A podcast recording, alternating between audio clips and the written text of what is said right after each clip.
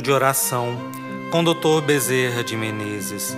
Mensagem do livro Esperança Sempre. Psicofonia recebida pela médium Shirlene Soares Campos no Núcleo Servos Maria de Nazaré. Interpretada por Adriana Rosa. Música executada pelo violonista Ranieri Guimarães.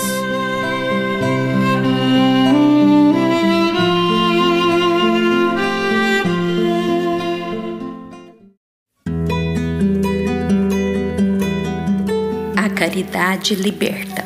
A caridade é o sentimento que mais faz com que a alma se desprenda dos sentimentos mais pesados e mesquinhos.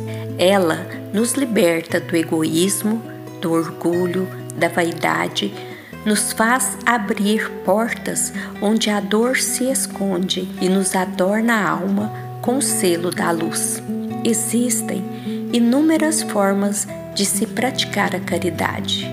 Mas a caridade que nos faz adquirir maiores valores espirituais vem acompanhada de menos respeito humano, pois é necessário aceitar críticas, situações que possam nos constranger, sabendo que, dentro do campo da inferioridade humana, as pessoas são livres para fazer o que quiserem e falar que bem entendem. Na condição de servos, de praticantes da caridade, não podemos responder na mesma tonalidade de voz, nem com a mesma retribuição de ação. Temos que aceitar, mas sem jamais sermos coniventes com o erro. Temos que prosseguir sem cansaço, mesmo quando as pedras do caminho são pessoas. Temos que fazer luz em nosso interior, mesmo quando todas as luzes em torno de nós se apaguem pelo toque das trevas. A caridade é o sentimento que mais faz crescer o ser humano.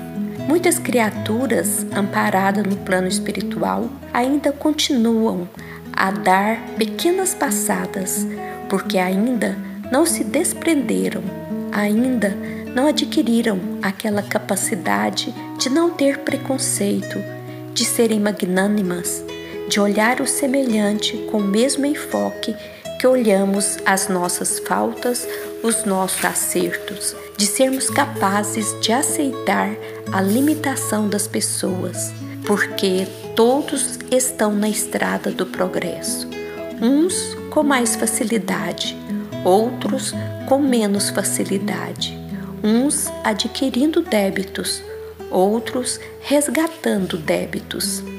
Porém, todos somos iguais nesse caminhar de provas que Deus criou na Terra. Nessa terra tão heterogênea, tão diversificada nos seus valores, nos seus conceitos.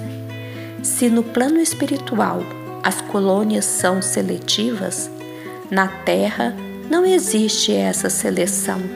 O bem convive com o mal e respira o mesmo clima. O bem vai tateando o mal. Precisa se levantar após os tropeços e vencerá sempre aquele que tiver em seu coração sentimentos mais elevados e tiver adotado a caridade como norma de conduta para a sua vida, para as suas palavras, para os seus pensamentos e ações.